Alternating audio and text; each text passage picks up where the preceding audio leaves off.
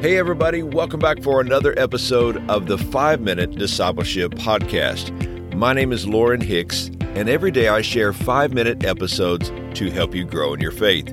Now, for those of you who are new here, maybe you've just recently discovered this podcast, let me give you a big welcome.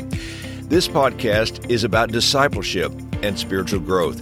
And it's my prayer that these short episodes inspire you and encourage you to be a fully devoted follower of Jesus Christ. So let me invite you to subscribe on your favorite podcast app so that you can join us each day.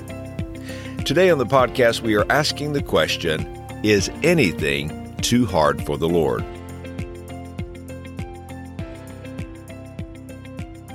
In Genesis chapter 18, angels visit the house of Abraham and Sarah. In the course of the conversation, the angels comment that by this time next year, Abraham and Sarah would have a son. In previous chapters, God had already made this promise to Abraham. He was told his descendants would become a great nation. Yet, by this time, Abraham and Sarah had become very old. In the natural, it was impossible for them to have a child. Sarah had lived through the shame and embarrassment that being barren in her culture would bring. She had given up hope. When overhearing the angel's comment that within the next year she would have a son, she laughed out loud. The angel's response to her laughter of unbelief was a question. He asked, Is anything too hard for the Lord? As you continue reading the Genesis account, you learn that God did perform a miracle, and within a year, Sarah gave birth to a son and named him Isaac. Today, I'm meditating on this powerful question Is anything too hard for the Lord? You see, the Bible is a book of miracles from the beginning to the end. If you read through the Bible, you will be left with this amazing truth God can do anything. There is no limit to his power. He is a miracle working God, and he specializes in doing what seems to be impossible to us. You might ask, what is a miracle? Well, Webster's dictionary defines a miracle as an extraordinary event manifesting divine intervention in human affairs. In fact, according to a Newsweek poll, 84% of Americans still believe in miracles, and 48% say they have experienced a miracle. Throughout Scripture, we see miracles of many kinds. We see miracles of provision, miracles of healing, and miracles of protection. We see miracles of deliverance, miracles of opportunity, and miracles of guidance and direction. So let me ask you, is there anything too hard for the Lord?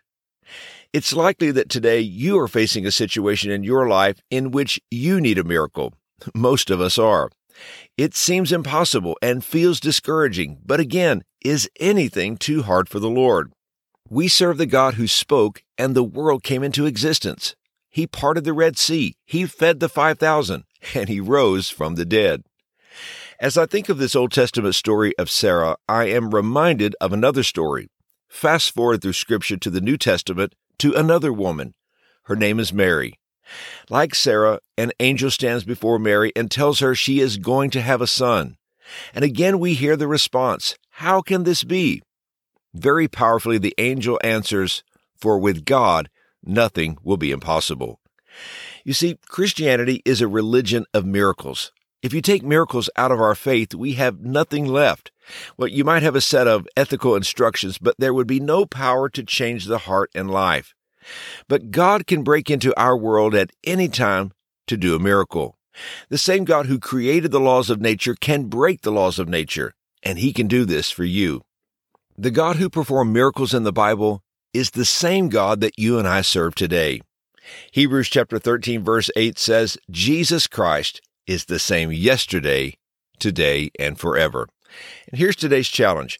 For many Christians, our struggle is not faith in God's ability to perform miracles, but faith in His willingness to do so. And the result is that we have no expectation.